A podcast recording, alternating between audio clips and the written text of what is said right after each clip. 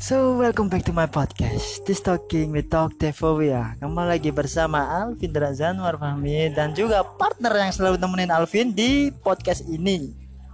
Siapa pak? Siapa coba? Saya kembali lagi pak. Siapa ini? Trevo. Trevor is back. Trevor selalu kembali. Trevor is back. Always back with Alvin.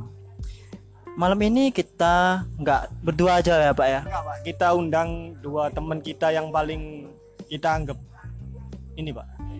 Sangat berguna pak. Sangat berguna dalam hal apa ini pak ya? sangat berguna kalau semua mereka nggak punya duit. Oh berarti anda itu mencoba untuk mempunyai uang pak ya? Kenyataannya anda nggak punya uang nih pak. Ya kita anggap mereka sebagai donatur lah pak. Nggak usah diperjelas bangsat Kan kita di sini kan mereka kita bayar pak. Udah lah Bin. Kenalin aja Bin. Oke. Siapa? saya Zilong. Saya Alukar. Alukar. Ya kalian tahu sendiri Alukar kita ajak ngobrol di malam ini nih. Nama aslinya siapa, Pak? Rido Mas. Namanya Rito, aka Alukar. Kalau main ML biasanya posisinya di mana, Pak? Waduh, saya di atas biasanya. Oh, di atas, Pak ya. Nggak di mid atau gimana? Oh, line atas Oh, maksudnya. line Mas. atas. Oh, siap, siap, siap. Malam ini kita bakal ngomongin timeline society ya. Kalian tahu tam- timeline society itu apa, Pak? Ya jelasin dulu lah pak Saya kan nggak tahu pak Ah, Bapak selalu supporting detail aja, Pak. Ya seperti yang kita tahu, Pak ya. Pengenalan yang dihadapi setiap manusia itu adalah tentang pencapaian dan sesuatu yang diraih. Kasus yang kita temukan itu nggak selalu sama, Pak. Di sekitar kita itu banyak pertanyaan-pertanyaan yang tidak berujung. Jadi tentang timeline society yaitu seperti yang kita tahu, permasalahan yang dihadapi setiap manusia itu adalah tentang pencapaian. Dan sesuatu yang diraih mungkin kasus yang kita temukan di sekitar kita adalah pertanyaan-pertanyaan yang tak berujung. Contohnya perihal ketika kita berumur 12 tahun yang ditanyakan adalah kamu sekolah di mana, Mas? Tanya saya pak. Tentang umur 12 tahun saya sekolah di mana? Seperti itu Ya seperti itu dan umur 15 tahun adalah sekolah menengah di SMK atau SMA. Kalian itu harus memilih. Dengan pernyataan seperti itu, apakah kalian itu terdistrak dengan pernyataan seperti itu? Tolong dijawab dong, Pak. Eh, Gimana pak Maksudnya ada target sesuatu dari umurnya gitu pak Iya. Ya mungkin Selalu seperti itu sih pak Jadi mengalir gitu aja, Pak ya. Selalu seperti itu. Atau atau mempunyai inisiasi sendiri untuk oh aku harus masuk ke SMA atau aku harus masuk ke SMK. Bagaimana, Pak? Tanggapannya, Pak? Ya, biasanya kalau distraksi permata- pertanyaan masyarakat seperti itu kalau kita ke SMA itu pasti identik Ya, misalnya kita masuk ke SMK itu identik dengan setelah SMK langsung mana? Pasti langsung kerja. Ketika kita ke SMA langsung ke mana? Pasti langsung kuliah. Nah, tujuannya seperti itu. Nah, apakah tidak boleh ketika kita memilih SMA kemudian kita langsung kerja atau ketika kita mulai ke SMK kemudian kita langsung kuliah? Nah, biasanya kan pertanyaan-pertanyaan yang jadi pertanyaan di masyarakat adalah masuklah SMK, nanti kamu bisa langsung kerja. Ketika SMA, kamu akan kesulitan mencari kerja. Oh, berarti kalau kita memilih SMK otomatis kita harus langsung kerja, Pak ya. Yang difikirkan oleh masyarakat atau idiom-idiom masyarakat yang dihadirkan memang seperti itu. Berarti kita itu kalau kita memilih untuk ambil kuliah dulu itu tidak cocok dengan idiom-idiom masyarakat. Ya, maksudnya kan seperti ini. Ketika kita masuk SMK, itu idealnya kan langsung bisa kerja. Nah, pinginnya masyarakat kan seperti itu. Ketika SMA itu targetnya atau identiknya itu langsung kuliah. Itu Ah. bisa kuliah. Hmm. Nah, pemikiran masyarakat sekarang itu SMK itu di pemikiran masyarakat sekarang itu kan ketika kita SMA atau ketika kita SMK, ketika SMK kita lulus bisa bisa langsung kerja sedangkan SMA ketika kita lulus kita akan kesulitan mencari kerja nah pemikiran masyarakat juga akan seperti ini SMA kesulitan mencari kerja. Akan kesulitan mencari kerja karena pada pendidikan SMA itu tidak disiapkan untuk menunjang ke dunia kerja. Berbeda dengan SMK seperti itu mas. Tanggapan dari Mas Jilong ini gimana Mas? Tentang pernyataan seperti itu. Pernyataan yang mana dulu nih? ini yang ada kita waktu kita SMK atau SMA kita memilih yang mana Kalau memilih saya rasa tiap orang pasti punya pilihan masing-masing sih. Kayak kalau saya sendiri, kalau saya sendiri kan emang setelah SMP saya emang langsung masuk SMK kan tanpa pikir panjang. SMA ngapain sih eh, berteori-teori lagi itu kan itu kan lebih kepada pilihan orang sih kan sebenarnya. Tapi kalau semama ada anggapan bahwa oh eh, kamu masuk SMK berarti besoknya langsung kerja ya sebenarnya nggak juga soalnya hmm, apa ya?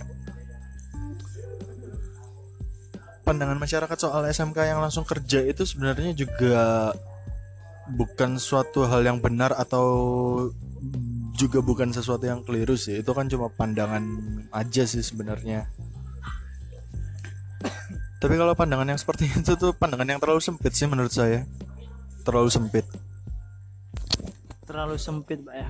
Kalau partner saya ini gimana? Apakah ada tanggapan tentang pernyataan itu? Ya kalau ya, dari ya Pri sendiri dari Trevor sendiri sih ya. Tadi sebenarnya mau ini mau masih ini sih masih bingung aja tentang bagaimana eh, pandangan masyarakat tentang SMA SMK tapi dari penjelasannya si eh, Mas Rido eh, mungkin eh, ekspektasi aja. Maksudnya ekspektasi masyarakat ketika kita memilih sesuatu gitu Pak. Maksudnya maksudnya saat kita memilih suatu SMA nah, maksud saya masuk ke SMA maka ekspektasi orang-orang maksudnya masih eh, ekspektasi sosial ekspektasi society akan berpikir bahwa kita akan melanjutkan ke eh, universitas atau lanjut seperti itu kan. Tapi berbeda terbalik jika kita milih ke masuk ke SMK pak pasti orang pandangan orang bahwa anak ini ingin langsung kerja gitu. Mungkin sih yang saya tangkap dari pernyataannya Mas Rido sih seperti itu. Tapi karena karena mungkin SMK itu ada jargonnya yang SMK pasti bisa. Tahu kan? Pernah tahu nggak sih? Ya tahu lah pak. Saya kan anak SMK oh siap siap siap. Saya yang anak anak SMA masih satu SMA saya pak ini pak. Satu SMA jadi kalau saya sendiri sih waktu masih SMP dulu itu tentang pernyataan kamu harus memilih SMA atau SMK saya itu terkena sinetron FTV pak. Jadi saya akhirnya memilih SMA dan uh, me- memasuki masa-masa menye-menye yang seperti itulah. Apakah bapak pernah mengalami seperti itu? Ya kalau SMA mungkin seperti itu pak ya. Kalau SMK nggak ada pak ya? SMK laki semua pak menye-menye gimana ya menye-menye sama laki-laki pak ya bayangin lah pak menye-menye sama laki-laki pak. Bayangin. Untung waktu itu zaman kita SMK belum ada ini ya apa isu-isu LGBT ya. Iya sih. Kalau ada gitu mungkin kita dianggap kayak orang-orang. Iya lu bayangin sendiri lah. Ah buat temen-temen yang lagi dengerin nih tahu nggak sih menye-menye itu apa? Aku tanya saya saya katanya pernah kedengar pak. Mungkin ada yang bisa jawab yang nyebut menye-menye kan elu. Saya sendiri juga ngikutin temen-temen menye-menye itu ya drama lah. Melo-melo gitulah. Dan ketika waktu umur 18 tahun mungkin pernyataan dari timeline social society itu bakal berubah lagi.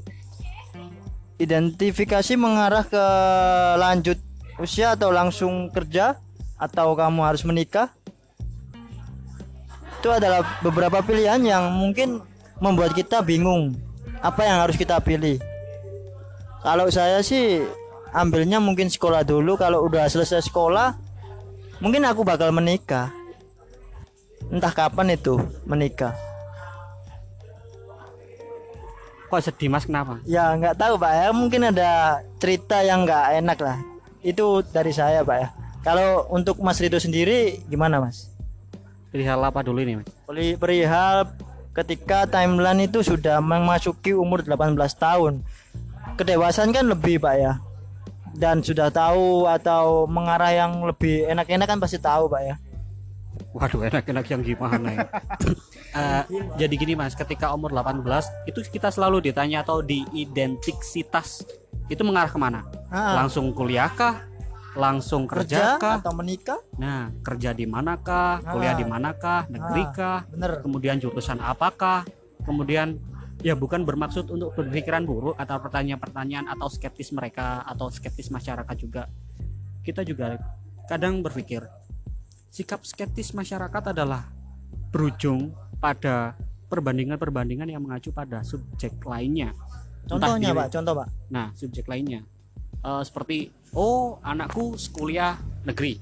Ketika dia memiliki perbandingan yang lebih rendah daripada keluarganya atau orang terdekatnya, maka dia akan otomatis merendahkan si subjek tersebut. Hmm. Contohnya, ketika kita berada di kuliah swasta, kemudian entah orang terdekat dari si penanya tersebut kuliah di negeri, maka kita akan diperbandingkan dan kita akan dianggap rendah. Mungkin sekitar seperti itu. Itu pemikiran secara pragmatis saya ya. Nah, kemudian ketika kita memilih jurusan, itu juga pasti akan memang kamu milih jurusan ini, jurusan seni contohnya, kamu mau besok kerja apa ketika kamu masuk jurusan seni? Nah, itu kan jadi pertanyaan masyarakat. Saya tidak mengacu pada satu jurusan aja sih sebenarnya. Tapi ada beberapa jurusan-jurusan yang di situ yang masyarakat juga menanyakan ketika kamu masuk jurusan ini, kamu mau kerja apa? Ketika kamu masuk jurusan ini, apa yang kamu peroleh? Nah, kan juga seperti itu. Ya mungkin ada tanggapan dari Mas Zilong Ah, oke oke Mas Jilong coba ditanggepi Enggak, bukan nanggepin. Sebenarnya cuma nambahin kayak eh ini berarti pandangan masyarakat yang kayak menyepelekan suatu bidang gitu ya. Yang Mas Rido maksud. kalau bukan seperti itu sih Mas Ilong kalau tanggapan saya sih ini eh, pandangan umum kayak pandangan umum masyarakat bukan bukan mesti mencepelekan satu bidang sih nggak mesti itu pak. Iya, maksudnya pandangan pandangan masyarakat soal yang menyepelekan satu bidang itu kayak eh, kalau sama ma katakanlah Mas Yepri ini ya kuliah di seni rupa.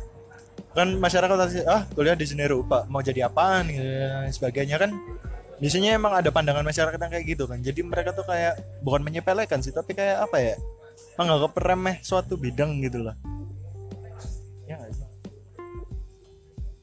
kalau menganggap remeh suatu bidang kalau kita bisa dibilang seperti itu juga sih bisa.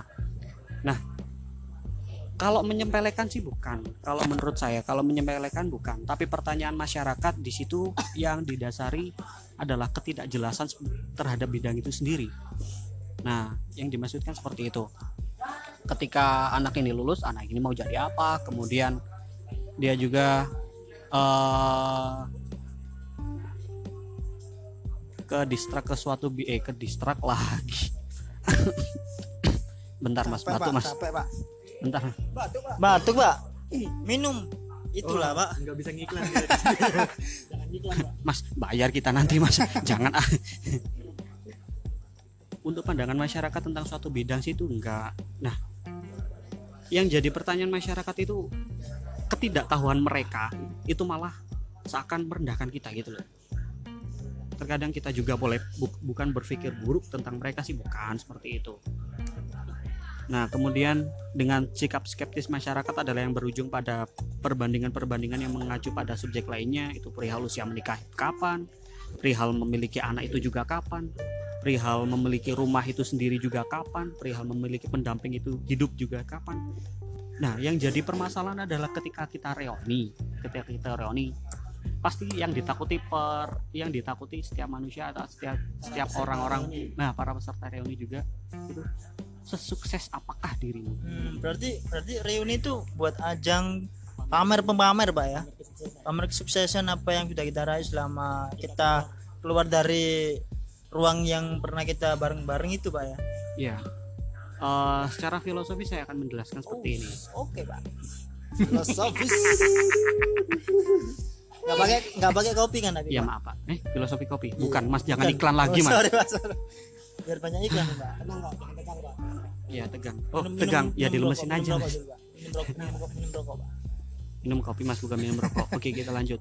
Ke kita kita eh, untuk eksistensi manusia. Manusia itu selalu memiliki sifat dasar yang dimiliki yaitu berupa eksistensi kalau saya boleh bilang. Kalau itu pendapat saya ya. Nah eksistensi itu pasti akan dijadikan sebuah acuan untuk perlombaan juga. Perlombaan aku bisa ini kamu bisa apa? Nah kan seperti itu. Nah aku sukses ini kamu sukses apa? Yang menjadi pertanyaan ini akan menjadi momok para pribadi-pribadi peserta peserta reuni yang merasa belum dalam tanda, tanda kutip belum. Lalu apakah ada hal yang dapat melepaskan distraksi masyarakat pada mereka yang merasa belum. Kan ada orang uh, kita kan juga sering mungkin kita sendiri kita introspeksi diri sendiri lah nah kata yang ada di dalam benak kita itu kata belum. Itu yang seperti apa? Belum. yang, yang jadi pertanyaan-pertanyaan juga sih mas. Sebenarnya saya juga sampai sini masih mentok ini. Saya jadi kayak Pak Gundul itu ngomong yang ngalor ngidul so oke okay kayak gitu mas siapa siapa Pak? Gundul itu Pak. Saya boleh tahu Pak? Penagang sebelah biasa. Suka bikin oh, oke oke Pak oke Pak. Pak Gundul kalau setahu saya itu yang di Unyil itu selalu minta uang cepet Pak. Pauka. Oh Pauka Pauka Pak. Itu kan juga Gundul Pak ya? Untuk Mas Jilong sendiri nih masa diem aja nih jauh-jauh dari Pulau Labu. Pondok, pondok ampret. Nih tanya apa nih kira-kira? Tentang umur 18 tahun, bagaimana tentang tanggapan yang tadi? Kamu harus bekerja kah atau menikah kah atau melanjutkan sekolah kah? Umur 18 tahun. Kalau untuk tatanan kalau untuk tatanan yang kita tahu sih ya umumnya kalau masyarakat sekarang kalau di zaman sekarang ini tidak di zaman kita saat SMA dulu ya zaman zaman informatika lah efek rumah kaca dong amin lah. Kapan-kapan. Jadi kalau sama dibilang tunt, uh, bukan tuntutan sih uh, pandangan umum masyarakat pada era informatika ini sih biasanya normalnya an seorang remaja berusia 18 tahun pasti yang ditanyain bukan langsung kerja sih biasanya. Mau apa? Lanjut ke mana? Kuliah kah kebanyakan yang ditanyain sekarang ini untuk masyarakat urban lah itu kebanyakan pasti ke menuju ke arah kuliah itu tadi. Saya sempat setuju sih kalau sama Mas Rido tadi bilang hmm, apa namanya uh, kuliah di jurusan tertentu itu uh, apa namanya lebih kepada apa? Ah setuju. Aku setuju. Apa namanya kalau katakanlah ke bidang-bidang yang cukup remeh katakanlah kayak seni rupa kan jadi orang-orang uh, tapi kita remehin pak. ya kita, aku juga apakah bidang seni rupa itu remeh pak? Lah iya pak. Makanya kita nggak ngeremehin pak. Sorry saya sendiri saya sendiri nggak ngeremehin seni rupa soalnya saya sendiri juga SMK seni rupa gitu loh. Uh, kalau sama Mas Rido bilang kayak oh sekolah apa tadi contohnya gitu ya. Ah. Contohnya kan as uh, apa di seni rupa mau mau ngapain? Mau ya intinya diremehin gitulah saya udah sering makan yang kayak gituan. Iya mau jadi apa mau jadi apa udah sering saya kalau digituin. Sampai mana tadi saya sampai ini pak. Sering diremehin di seni rupa. Bapak kan SMK seni rupa nih. Milih itu kan. Terus kita uh, terus bapak sering katanya ditanyain diremeh-remehin gitu kan. Gimana sih pak nanggepinnya gitu pak? Orang-orang pak nanggepinnya oh ya yeah. kalau sama ditang ah nanggepin orang-orang kayak gitu sih ya intinya ya kalau di seni rupa yang saya tahu cuma berkarya berkarya aja udah nggak nggak ada yang lain gitu loh terus ya terus uh, pada umumnya ya kalau sama mau kembali ke tuntutan masyarakat tadi bukan tuntutan sih pandangan oh kuliah ya kuliah di mana masyarakat pasti uh, lebih lebih cenderung akan senang mendengar kalau oh saya kuliah di jurusan akuntansi oh saya di manajemen bisnis atau apa dan lain sebagainya lah. Enggak pak. Kan ini pandangan umum. Enggak pak. Kalau pandangan umum kurang kurang pak. Jurusannya kurang wah itu pak. Biasanya apa? Dokter. Oh iya cerit sampai lupa sampai lupa ada gitu kan mertua suka banget sama jurusan dokter pak. Nggak bi aduh nggak bisa ngomong kalau ada satu lagi pak. Selain dokter pak guru pak. Guru diremehkan pak. Sekarang pak beneran pak. Guru sekarang udah nggak ada mukanya. Jurusan guru sekarang wah parah banget. Guru nggak ada mukanya. Yang diajar setan pak itu pak ya. Wah berat nih pak ya. Wah, mau karate itu. eh tapi tapi ini ada sebuah pertanyaan sih dari Alvin.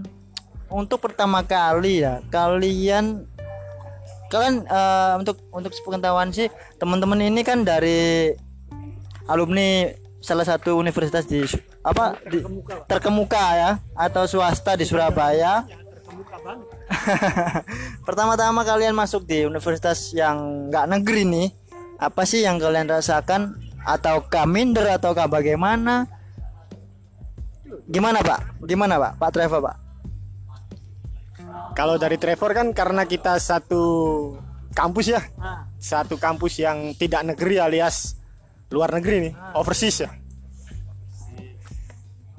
Pandangan masyarakat pertama kali sih nggak tahu pak sebenarnya kampus kita pak. Bener nggak sih? bener banget pak bener banget. Bener banget pak. Nggak ada yang tahu sih. Kalau nggak ya kita itu harus menjelaskan secara detail dengan kampus yang bonafit yang ada di mall itu pak ya. Pasti orang tahu oh itu tahu itu ya pasti tahu kalau itu gimana gimana untuk Mas Jilong sendiri Apa nih? Mas pertama kali masuk kita tadi. ah di di, di kampus yang nggak bonafit lah Uh, kampus yang nggak bonafit. Saya sendiri sih skeptis sih sebenarnya masuk ke jurusan tertentu di kampus itulah. Kalau ngomong pandangan masyarakat ya masyarakat ya untungnya sih saya sendiri juga eh, hidup di lingkungan yang sebenarnya nggak nggak nggak terlalu peduli peduli amat sih sama saya mau ngelakuin apa mau jungkir balik kah mau bunuh diri kah mau apa juga. Kalau lingkungan saya sih nggak nggak gitu gitu banget sih. Nggak nggak begitu peduli. Pak jangan ngomongin bunuh diri Pak. Tadi Pak kemarin soalnya saya baca nih Pak ya. Ada nih cewek nih. Nggak direstuin orang tuanya langsung gantung diri Pak. Dan pamit sama temennya loh Pak di WhatsApp Pak coba cari deh. Baru banget tuh berita Pak. Baru kemarin Pak di Jawa Barat. Ceweknya cantik nggak pak? ceweknya ya. Yang penting sih cantik Pak. Gimana Pak? Tentang balik lagi nih balik lagi nih. Gimana gimana? Gimana tentang awal mula Mas Rido masuk ke kampus yang nggak bonafit nih? Gimana rasanya? Nah, eh, sebenarnya pilihan saya itu bukan pilihan sih, sebenarnya kegagalan juga karena sebelumnya saya tes di negeri nggak masuk, terus akhirnya saya ya mau nggak mau tetap kuliah, akhirnya masuk ke ah seadanya aja, cap cip cup lah pak, sistemnya saya dulu itu, akhirnya masuk di situ di universitas yang yang sebutkan aja Pak. Boleh Pak? Universitas PGRI Adibuana Surabaya. salah satu universitas. Tung tung perut Pak sekarang udah bonafit pak. sekarang udah bonafit ya gara-gara ada Bapak Presiden kita yang pernah ya pernah datang di kampus kita Kita bantuin promosi lah kasihan lah pak. eh btw saya punya tebakan siapa orang di Indonesia ini yang bisa bangunin polisi tidur Bangun Pak Jokowi. kenapa kok bisa gitu Ih, gila polisi di depan kampus hilang semua kan? Oh iya bener banget nih dan juga eh ada apa? Koleksi baru di kampus. Tahu nggak? Iya. Rusanya nambah pak. Kirain ayam pak. ayam apa dulu nih pak? ayam abu-abu pak. Ya ayam pak, ayam yang itulah pak. Ayam. Ya, saya benar saya agak takut sih sebenarnya kalau semua harus ngomongin birokrasi apalagi kampus kita sendiri ya. Cuma emang lucu sih kampus kita lebih memilih untuk menambah seekor rusa daripada satu ruangan kelas. Lucunya di situ. Tapi menurut saya itu sih ya salah satu masuk ke WWF pak. Tahu WWF kan pak ya? Smackdown pak. bukan pak. Bukan WWF yang itu pak. Yang pencinta-pencinta hewan itu loh pak. Tahu kan? Kan ada stikernya. Hmm. ya itulah. Balik lagi nih. Balik lagi ke tema kita sosial timeline sosial I'm sorry man. Setiap manusia memiliki waktu sendiri ya. Memiliki waktu sendiri maksudnya itu timeline timeline sendiri pak. Jadi s- sampai umur 18 tahun ini kan kita sudah menjalani banyak berbagai pengalaman ya. Setelah waktu kita sekolah terus kita menghadapi ujian kayak kayak skripsi gitu gimana pak ya? Apakah kita sebagai mahasiswa nih sumpah nggak sih ngerjain skripsi Tanya saya pak, iya ngerjain skripsi. Wah gila pak. Tahu sendiri kan pak ya. Saya gimana skripsi itu? Ini pak, kayak pedang bermata dua pak.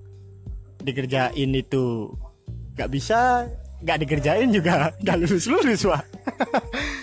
berarti skripsi itu kadang mematikan ya kadang ya membuat kita bahagia pak ya? Kenapa bahagia? Ya karena kita bisa mendapatkan hal yang baru. Contohnya pendidikan kita lebih lebih lah. Lebih rumit lah, lebih rumit ya. Nah, lebih lebih rumit lah. Nggak tahu lah saya juga sumpah ngurusin itu sebenarnya. Buat Mas Jilong sendiri gimana ngadepin sebuah tantangan skripsi itu? Tantangan skripsi? Buat saya? Asik-asik aja. oh iya makanya tepat waktu pak ya? Kurang ajar lu buat temen-temen yang belum nih Jadi mahasiswa tuh boleh skeptis tapi pinter harus. siap siap siap. Yang penting itu apatis pak. Apatis apaan pak? apatis sama orang-orang kayak gitu pak. Hah? tolong tambahin dong pak. Gimana kemarin ngerjain skripsinya pak? Kalau pengalaman saya pribadi sendiri mengajarkan skripsi itu selama 10 hari. Mas nggak usah soundtrack Nisa Sabian po mas nah kalau saya mengerjakan skripsi itu selama 10 hari. Sebenarnya saya juga kesulitan. Sebenarnya awal-awal mengerjakan skripsi. Nggak saya kerjakan nggak saya kerjakan. Mau ngerjakan eh nanti aja. Mau ngerjakan eh nanti aja. Ternyata di situ saya menemukan jati diri yang sebenarnya bahwa saya itu bisa berkembang di dalam atau di bawah tekanan maksud saya. Akhirnya di dalam tekanan yang mau sidang selama 15 hari tersebut saya bisa mengerjakan skripsi selama 10 hari.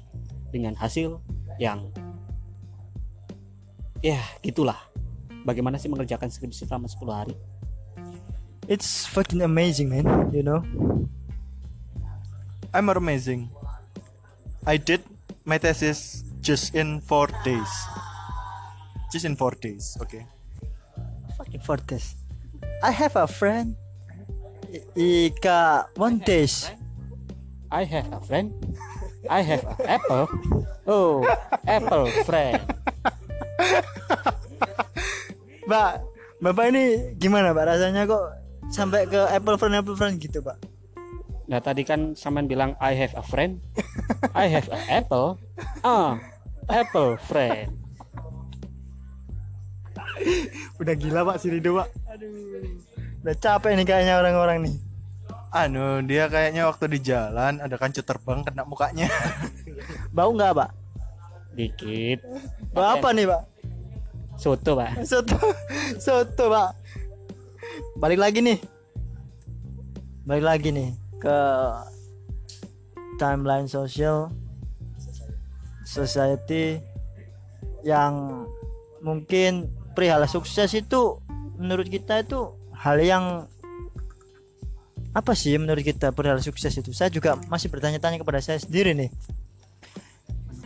Menurut Mr. Trevor bagaimana perihal sukses itu Sukses itu bisa diraih pak. tergantung orangnya ya pak ya bagaimana jalannya ya pak? Enggak pak. Bukan ya bukan tergantung orangnya sih pak. Bukan harus tergantung orangnya. Tapi kalau orangnya udah berusaha, Tuhan nggak ngasih jalan, ya gimana pak? Pasti kan ada kesulitan nih. Tapi kalau dari saya sih ya, definisi sukses itu yang penting apa-apa saya tercukupi lah. Itu menurut saya sudah sukses. Saya nggak muluk-muluk harus punya ini, punya itu. Yang penting saya cukup pak. Saya cukup punya istri empat. Cukup. Bukan nggak, pak. Bercanda pak. saya bercanda pak. Nggak maksudnya cukup lah. Menurut saya cukup lahir batin menurut saya pak. Mungkin dari teman-teman yang lain punya definisi sendiri saya. Ya, siap-siap. Anda jomblo selamanya kalau punya statement punya istri empat, Pak. Oh, bercanda. Oh, bercanda. kan semuanya kan ada step by step pak. Kalau udah dapat satu nanti kita izin dulu pak. kita izin kita yang pertama kalau kita dapat restu lagi kita dapat yang kedua terus kita izin lagi sampai segitu lah pak. Oh, kalau dalam menurut Islam sih gini, Mak. Ketika kita bersyukur, nikmat akan ditambah. Punya istri satu, eh kita bersyukur dulu. Siapa tahu nambah. Eh nambah. Punya dua kita bersyukur akhirnya nikmatnya ditambah jadi istri tiga. Kita lagi bersyukur kita bersyukur lagi. Eh jadi jadi jadi, jadi setiap kita mendapatkan istri baru kita harus bersyukur. ya. ah Ya. bersyukur kan bersyukur. nikmat ditambah tapi Iya. ya nggak gitu juga maksudnya pak. Aduh ah sendal. Nah gimana eh, maksudnya pri, eh, perihal apa dulu ini pak istri baru eh enggak maksudnya Sukses, Pak. pertanyaan apa Sukses, Pak. oh soal Pak. soal kesuksesan Iya. kalau kesuksesan menurut saya sih gini pak kita melakukan hal yang lebih baik dari hari kemarin itu menurut saya ketika kita hari ini contoh saya mengacu kepada according agama to according to Eh? according to Oke. What the fuck ya according to? What are they according to? ya terus kembali lagi pak Nah, kalau menurut saya bisa melakukan hal yang lebih baik dari kemarin. Sukses ketika kita misalnya hari ini kita sholat tiga waktu, besok bisa sholat lima waktu seperti itu. Jika kita tidak bisa membuang sampah pada tempatnya hari ini, besok bisa membuang sampah pada tempatnya. Jika kita hari ini jogging selama 10 kali putaran dalam di lapangan, besok mungkin bisa 15 kali. Intinya setiap kali kita melakukan kebaikan-kebaikan yang lebih baik dari hari kemarin, itu sukses menurut saya. Jadi setiap ada kebaik eh selalu ada kebaikan yang bisa naik untuk setiap harinya itu sukses menurut saya. itu kayak quote-quote itu pak ya Apanya pak? itu statement Mas Rido Set Mas Rido bagus pak, jangan diperjelek dong pak. Bagus itu. iya pak. Saya cuma nambahin itu. Gitu aja pak. Bapak jangan bercanda dong. Ini serius. Pak. sorry tak pak. Untuk Mas Jilong sendiri gimana pak? Eh, perihal sukses tadi? Iya. Perihal sukses ya agak gimana ya? Aku sendiri kalau saya sendiri sih ngomong sukses itu kalau buat saya sendiri sih sebenarnya subjektif sih. Tapi kalau sama mencakup hajat hidup orang banyak sukses sendiri adalah sesuatu hal yang objektif emang. Hmm, kalau buat saya sendiri kesuksesan adalah pencapaian seseorang pada titik tertentu titik titik selesainya dia. Kalau semua orang-orang berpikir bahwa kesuksesan adalah eh, berhasilnya karir atau mencapai keberhasilan dalam suatu bidang kah atau mendapat sesuatu yang mereka inginkan ya saya nggak menyalahkan sih sebenarnya apa ya ini bukannya saya menjadi antagonis atau apa sih? Tapi kadang kalau saya mikir orang sukses itu sebenarnya subjektif. Dan sukses itu lebih kepada orangnya sendiri. Dia eh, mencapai hal yang seperti apa dulu gini gini gini nih atau yang sudah berusaha tapi kalau semua Tuhan tidak memberikan ya buat apa lagi? It's fuck man you you you, you don't you don't you don't deserve a success. To your life kalau kayak gitu pandanganmu kalau kayak gitu pandangan lo sukses itu kayak gini loh. Kalau menurut filosofi Cina sih ya tiap orang memiliki jalurnya sendiri-sendiri. Jalur maksudnya kalau seumpama ada 100 kepala orang yang hidup 100 orang yang hidup maka ada 100 jalur juga ad- ada 100 jalan juga yang harus mereka hidupi dan itulah yang namanya kesuksesan. Mereka berhasil hidup di mana? Mereka berhasil hidup di jalan yang sudah mereka kenalkah atau yang tidak mereka kenalkah atau terjebak pada eh, definisi kesuksesan bagi masyarakat sendirikah Iya. Polanya eh bukan pola sih, maksudnya eh, macamnya sih banyak. Cuma kalau buat saya sendiri ya, kesuksesan itu kesuksesan itu ya apa ya? Bukan pasti sih. It's something certain that you have achieved something or achieve a goal in your life. Udah gitu aja. Sebenarnya kalau ngomong sukses. bener banget sih kalau menurut Alvin sendiri sih sukses itu eh apa yang belum kita punya itu terus kita dapetin. Itu aja sih kalau dari Alvin. Iya. Terus udah nggak kerasa nih 30 menit. Lama banget nih ngobrol. Iya kan? Eh, eh, emang kita ngobrol apaan pak? nggak tahu pak saya pak. Apa sih konklusi dari obrolan kita malam ini pak Konklusi, Pak. Gimana, Pak? conclusion Oh, kesimpulan, Pak. iya sorry sorry pak Itu Pak Rido mau. konklusi setahu saya itu anak yang berkebutuhan khusus itu Pak. ah iya bener banget pak iya konklusi itu yang kayak gitu pak biasanya kan kayak seperti bapak Ridho ini pak berkebutuhan khusus iya Kebutuhan batin khusus dia, Pak. Nah, kalau konklusinya itu kan setiap manusia itu memiliki waktu sendiri, memiliki cara sendiri, memiliki pencapaian sendiri dan kita akan dan kita tidak akan bisa bersikap bagus ketika kita mendengarkan apa yang diomongkan orang lain. Oke lah. Setiap manusia itu didesainkan oleh Tuhan dengan permasalahan-permasalahan manusia itu sendiri. Jadi setiap manusia memiliki permasalahan yang didesain Tuhan dengan cara yang modis dengan cara yang bagus. Tuhan tahu kapan sesuatu yang terbaik untuk hambanya. Dengan tidak kurang waktu yang dengan waktu yang tidak terlalu cepat atau tidak terlalu lambat. Seperti itu. Dan kemudian kalau gini. Kalau gini. Nah gini itu apa mas? Ya saya bingung sendiri kamu ngomong apa ini mas. Ya aduh. Kan Aduh, ini pusing. loh mas mas mimisan saya Mas. mikir terlalu kenceng ini saya mas. Santai lah, Pak. tenang pak tenang. Semua bisa dikondisikan pak ya. Mau minum pak? Kasih mic pak. Jadi gak jadi nih. Gimana gimana buat Mr. Trevor? Kalau dari Trevor sendiri sih ya kesimpulan dari obrolan ini sih sebenarnya udah tadi udah dibilang sama Mas Rido tadi ya bahwa kita bisa menentukan eh, pencapaian kita sendiri gitu. Ada waktunya kita kapan harus begini itu ada setiap orang itu mempunyai waktunya sendiri-sendiri. Momennya sendiri-sendiri lah seperti itulah. Kalau menurut saya tadi. Dan itu tadi sudah dijelaskan secara gamblang oleh Mas Rido sampai pusing dia ya.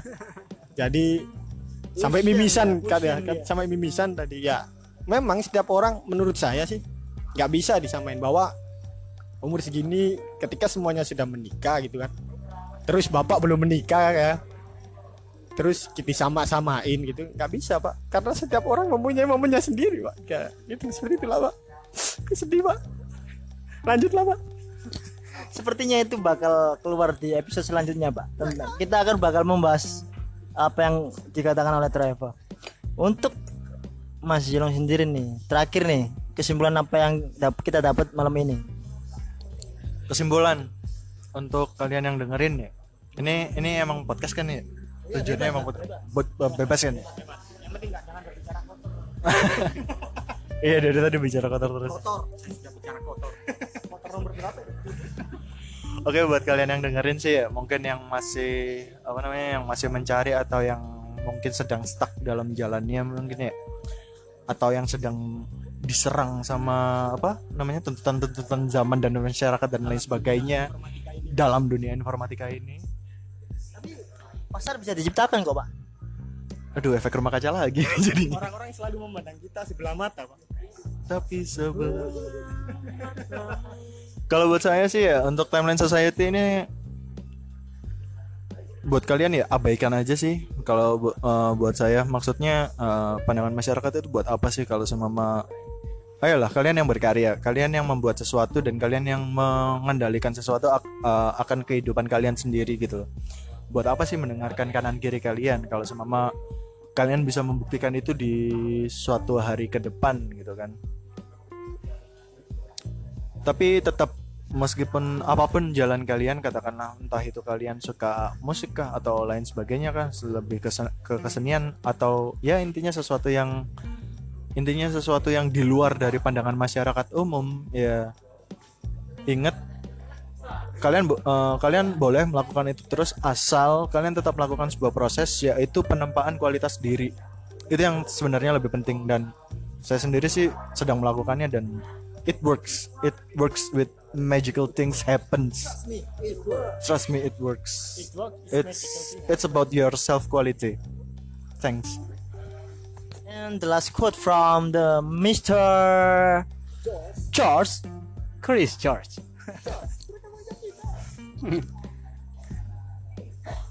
Quotes apa ya? Oke eh, saya akan memberikan quotes. Quotes saya gini. Belajarlah sampai kalian tahu bahwa dunia itu brengsek dan busuk. Tapi jangan menyerah. Teruslah belajar sampai kalian tahu bagaimana caranya membuat dunia menjadi lebih baik. Itu saja Terima kasih. Malam ini kita sudah ditemani orang dua dari orang dua Oh sorry empat pak ya sama kita. Saya kan juga balik-balik pak. pak pak pak pak jangan pak Pantes sih otaknya dia kebalik Sorry dong pak. Ah, buat teman-teman nih yang pengen atau punya topik untuk dibicarain di podcastnya Alvin bisa nih share atau direct message di Instagram Alvin di @alvinsu atau Twitter. Nggak cuma Alvin nih yang bisa dihubungin juga Mr. Trevor juga bisa. jangan saya lah pak Instagram bapak aja saya nggak punya Instagram Sedih pak, pak. Pulang pak.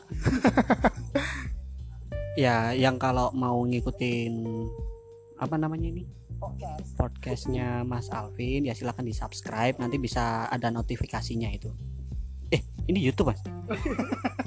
Bukan? Bukan pak. eh yang enggak follow aja pak. Kalau di Spotify gitu. kita sudah di kita sudah apa streaming bisa bisa bisa on air di Spotify. On air di udara ya mas maksudnya? Iya dong. Sudah kita ngomongnya mulai ngelantur sudah malam mau pagi nih dan kita besok harus melanjutkan aktivitas yang harus kita lanjutkan Terima kasih teman-teman yang udah mau datang dan ngeluangin waktunya untuk ngomongin hal yang atau pengalaman kalian. Alvindra Zanur Fahmi sign out. Trevor sign out Chris George atau Rido Zilong logot Oke, goodbye. Thank you. Night.